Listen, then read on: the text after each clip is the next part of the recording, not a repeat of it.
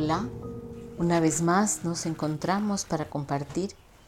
La intención de estos podcasts es poder hacer asequible un conocimiento que de otra manera lo podríamos obtener o lo podemos obtener de libros, de sesiones.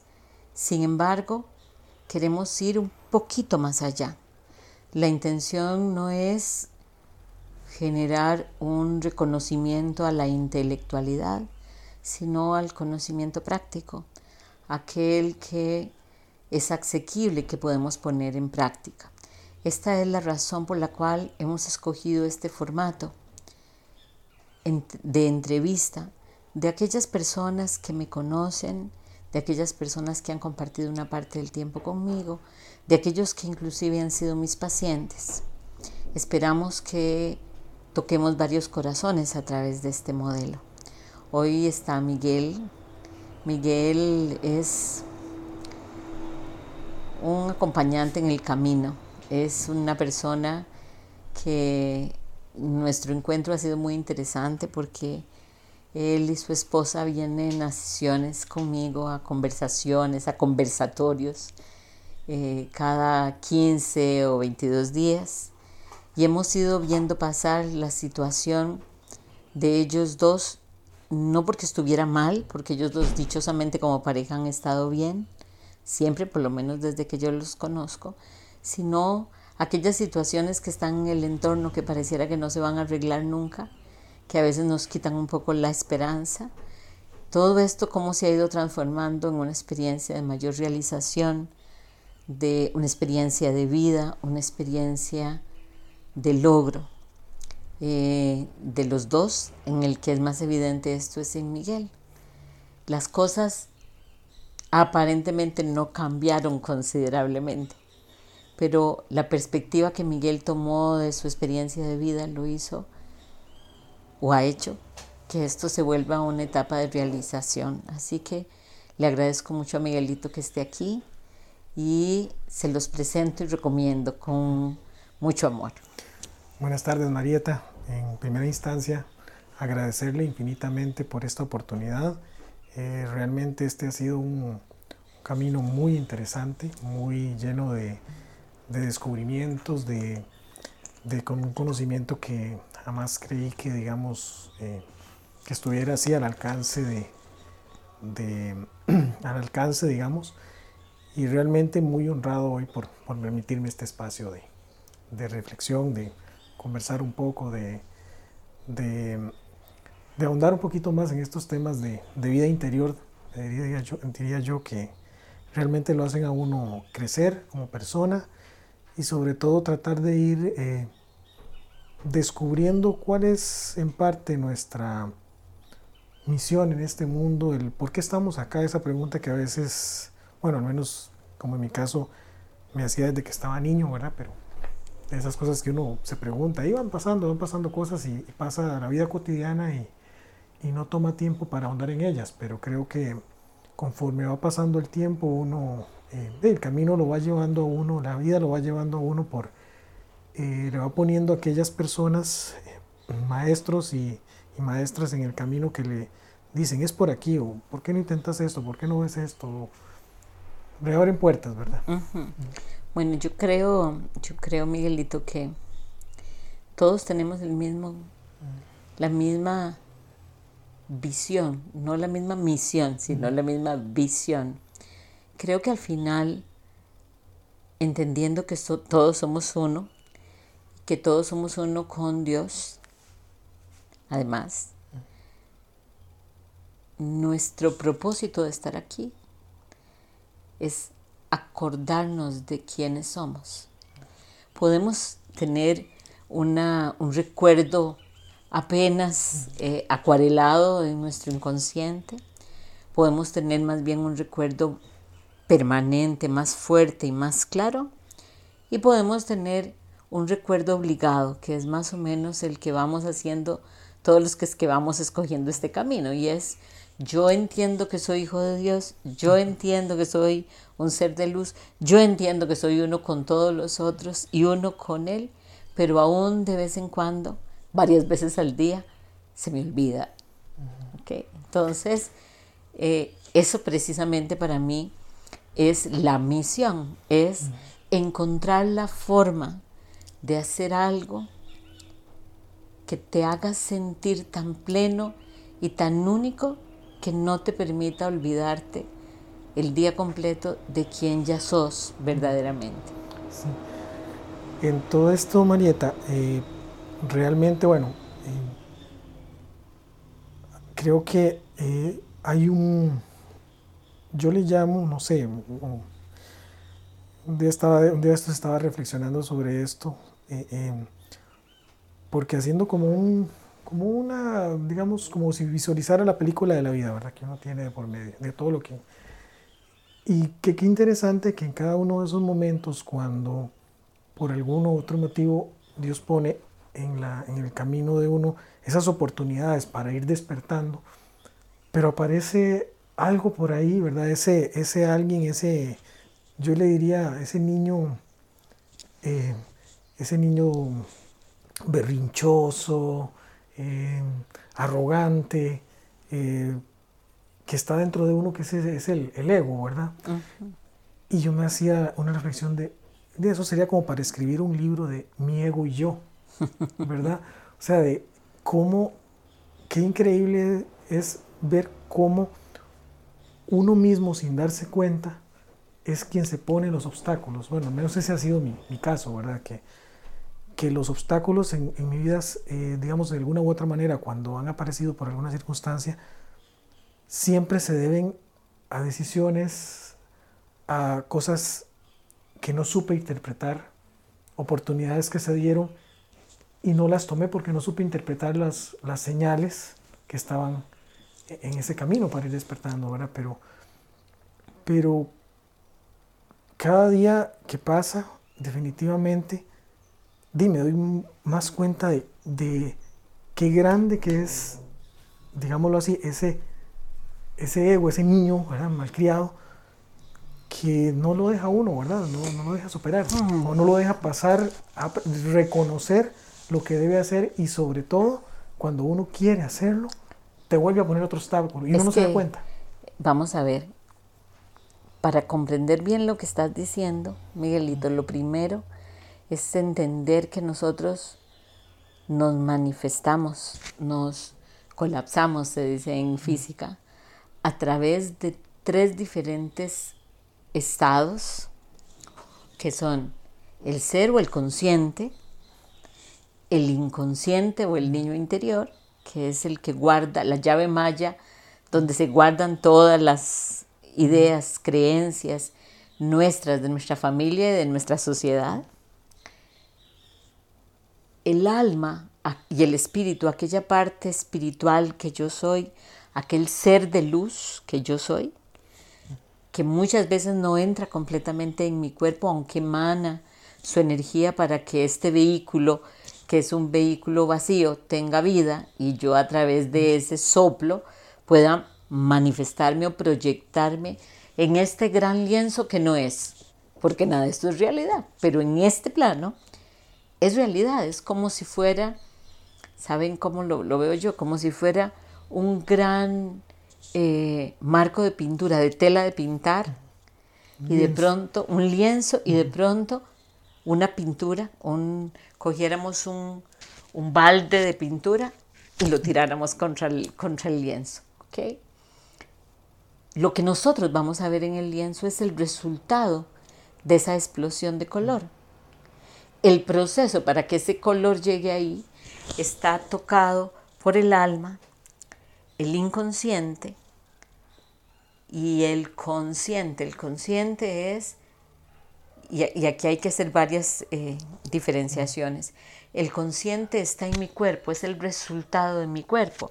Mi alma y mi espíritu eh, insuflan de vida mi cuerpo con las ideas que han tomado del inconsciente y mi cuerpo, que tiene razón y lógica, tiene a su vez la respuesta. No, el cuerpo no tiene recuerdo por sí solo, quien le guarda los recuerdos es el inconsciente, pero tiene lógica y razón. Y la lógica y la razón lo hacen ser reactivo y como lo hacen ser reactivo, el ego en realidad es una respuesta. Entonces está mi alma y mi espíritu, mi disco duro y la pantalla donde me veo, donde me reflejo yo que soy, que es esa pantalla donde estas otras dos partes de mí se coordinan y esa pantalla genera una respuesta inmediata que es el ego. Entonces el ego es la respuesta a la idea de separación que yo tengo en cuanto a mi relación con los otros y con Dios. Si yo no me sintiera separado, el ego no habría aparecido nunca. Por lo tanto, cada vez que yo trato, aunque sea de manera inconsciente, de zanjar esta separación, aunque sea que yo diga, eh, yo soy una con Dios y uno con todos, y lo diga y lo diga como un mantra, inmediatamente el ego lo que va a hacer es reaccionar, porque él sabe que su vida está asociada directamente al miedo que yo tenga. Y lo interesante es lo increíblemente hábil que es, porque en momentos donde uno hace todo este trabajo espiritual de hacer meditaciones, de ir, y hay momentos en que uno dice, puña, ¿qué hice? O sea, ¿qué está pasando aquí? es, como que estemos, esté viéndome al espejo y estoy, estamos viendo a otro, a otro ser, ¿verdad? Pero interesante también cómo a veces en ciertas etapas de la vida tiene, en ciertas etapas de nuestra vida tiene mayor, o le damos mayor control que en otras. Posiblemente cuando éramos niños, siento yo que estábamos como más, eh, digamos, teníamos tal vez, le dábamos menos control que el que le damos cuando somos adultos. Al menos creo que, así lo, lo, he, experimentado. Es que, es que cuando éramos niños no había ego. El ego termina de establecerse realmente. De hecho, ese es el próximo curso que vamos a dar termina de establecerse entre los 25 y los 30 años. y es una respuesta que comienza a generarse organizadamente, orgánicamente, desde el primer momento en que entra en el cuerpo, pero se solidifica, se consolida como una respuesta hasta los 25 y 30 años. Entonces comienza siendo una respuesta, sigue como una actitud, posteriormente esa actitud se convierte en un comportamiento permanente y al convertirse en un comportamiento se genera una personalidad. Esa personalidad es la forma egoica en la que yo me paro en el mundo.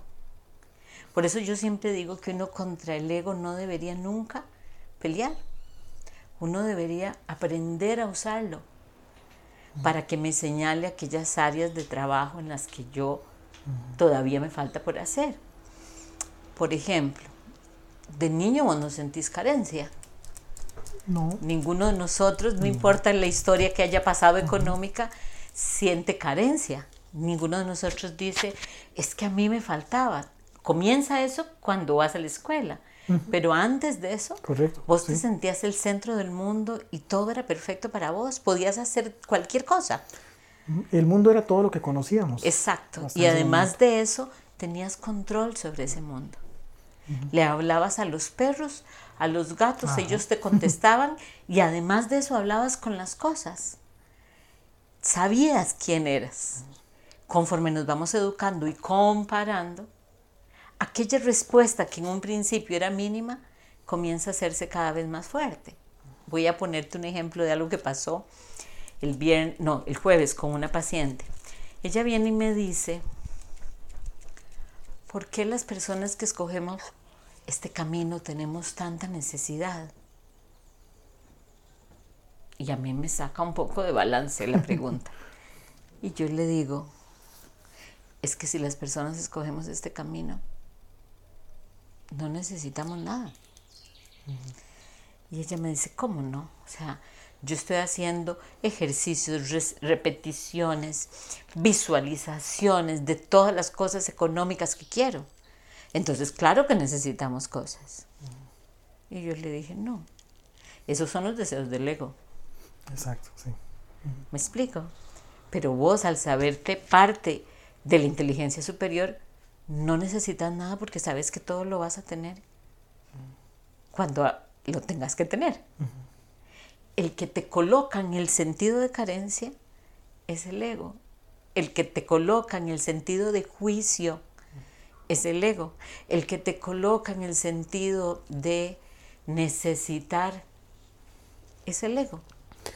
Y ahora, Marieta, ¿cómo reconocer cuando estamos actuando, pensando o simplemente eh, respondiendo desde el ego o desde quien realmente soy? Muy fácil, es facilísimo. ¿Te da paz? Si te da paz, no es desde el ego. El ego por principio, como es una respuesta del miedo, genera separación. Entonces, vos te das cuenta que estás siendo egoico, ¿verdad? Porque el ego es carguísima. Podemos ser muy espirituales, lo más espirituales que somos, que creamos, pero por más espirituales que seamos, siempre podemos ver un rasgo egoico en cualquiera de nuestros eh, gestos. Pero sin embargo, si me da paz, no es del ego, porque el ego no tiene paz. Entonces, por ejemplo, de las cosas terribles que yo he dicho, y creo que vos estabas en un taller cuando dije lo que voy a decir, si uno mata a alguien, tiene que matarlo bien muerto. ¿Qué? ¿Qué quiero decir con esto? No importa lo que yo esté haciendo, primero esto no es real, segundo, las creencias de que algo es malo o bueno, ¿qué? En realidad, quien las tiene soy yo, nada más. Y tercero, como no hay nada ni bueno ni malo, no hay nada malo que un hijo de Dios pueda hacer.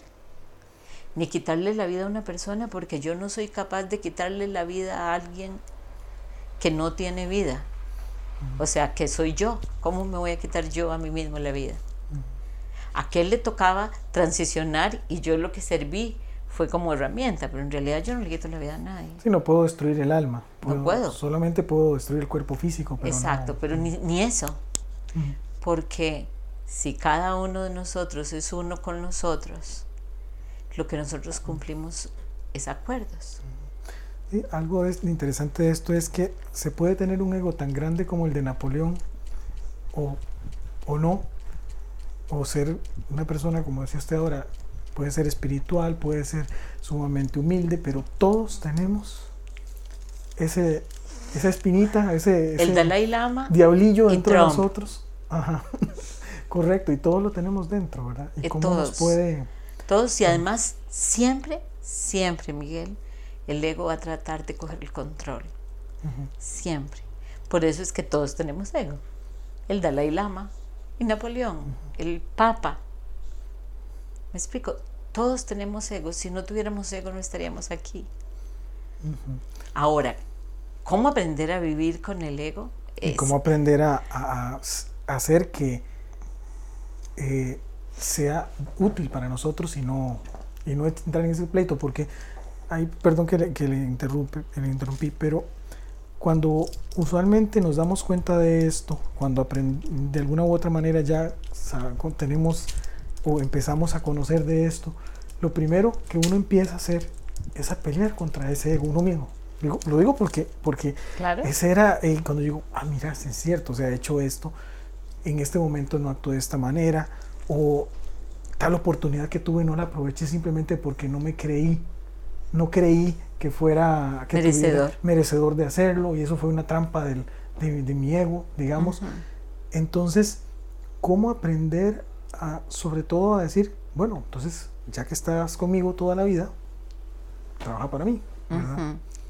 Bueno, creo que es un planteamiento, o sea, creo que es un método sencillo de decir, no necesariamente sencillo de hacer.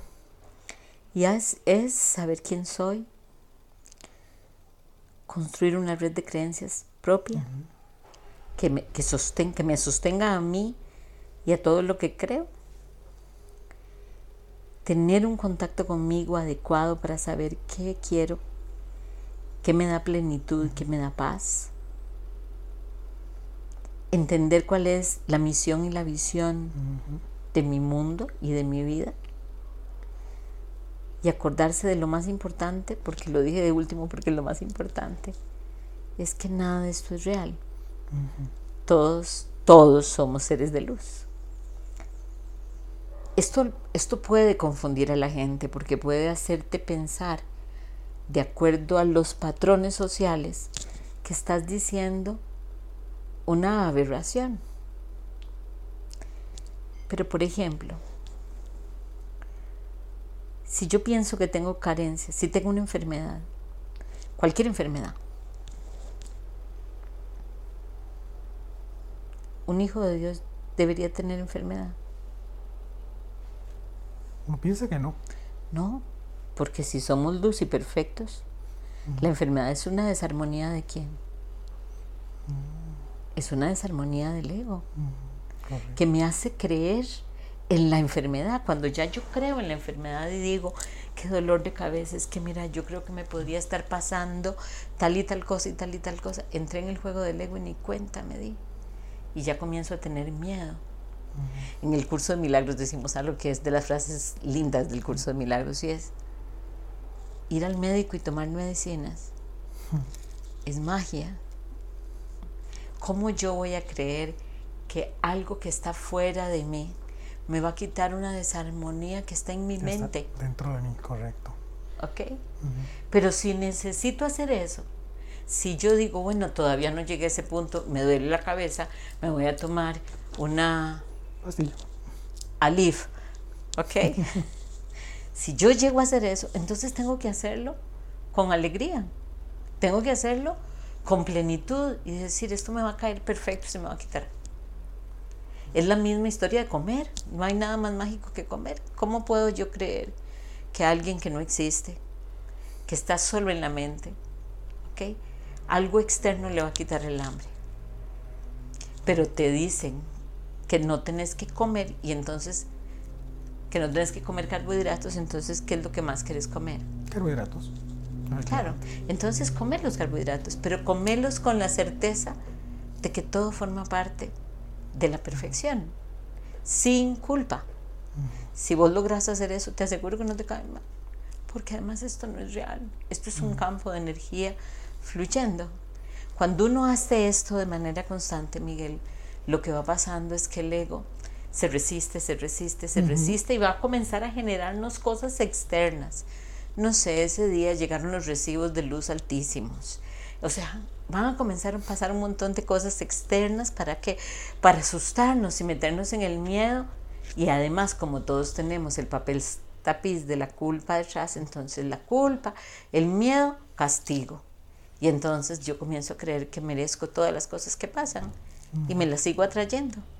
Entonces, se contamina el receptor y se contamina el emanador.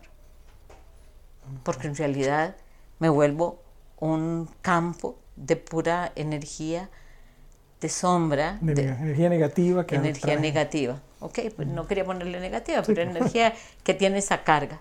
Y entonces, seis meses después digo, es que no sé por qué todo lo malo me pasa. Bueno, adivina. Okay, porque estás ahí, solamente tu conciencia está en el lugar de la negatividad. Sí.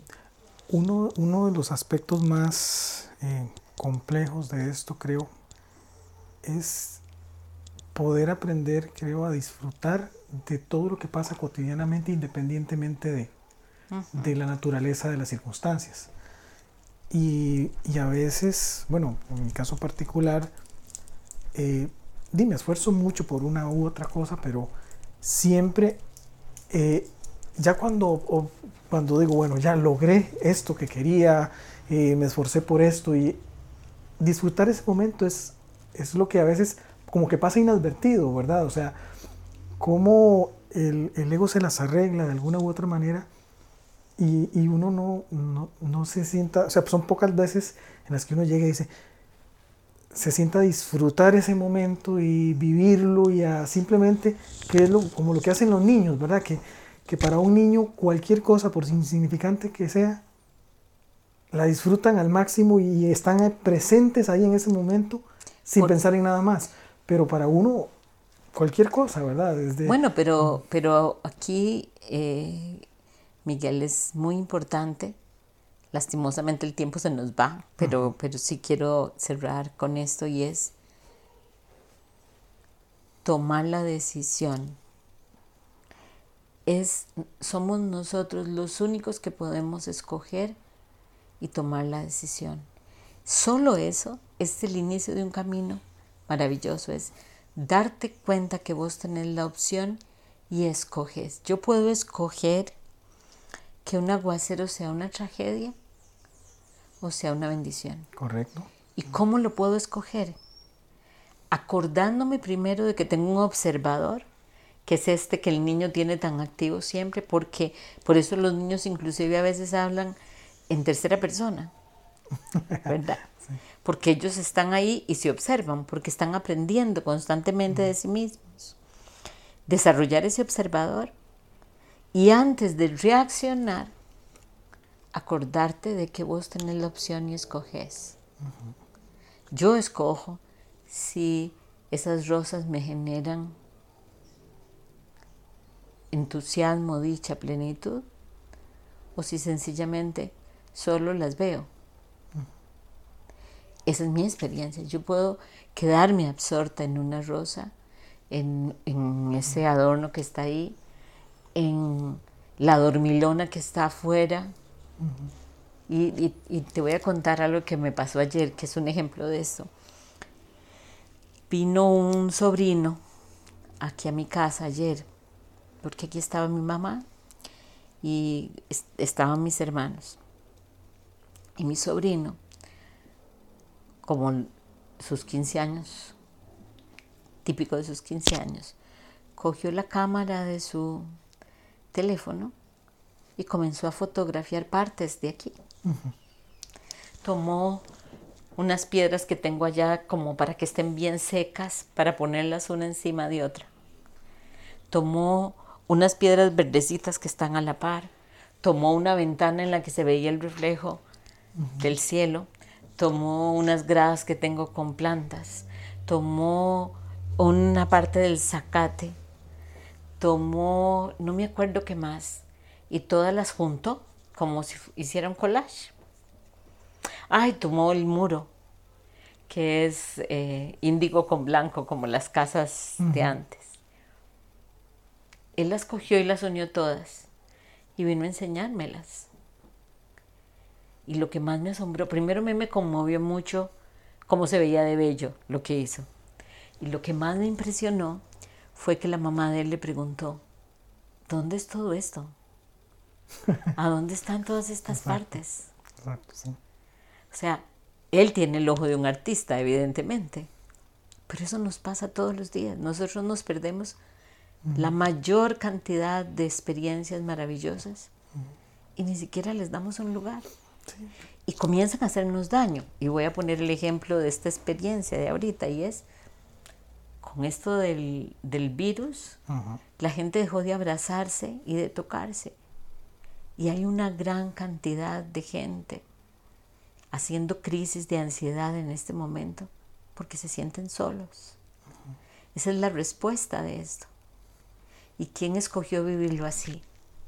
Nosotros mismos. Exacto, o sea, porque yo puedo cambiar esta cercanía emocional por otras cosas. Puedo sentarme y escribirte un poema, puedo llamarte por teléfono, puedo hacer una videoconferencia con vos, puedo sentirme y podemos cantar juntos una canción si nos eso es lo que queremos y modificar nuestro estado.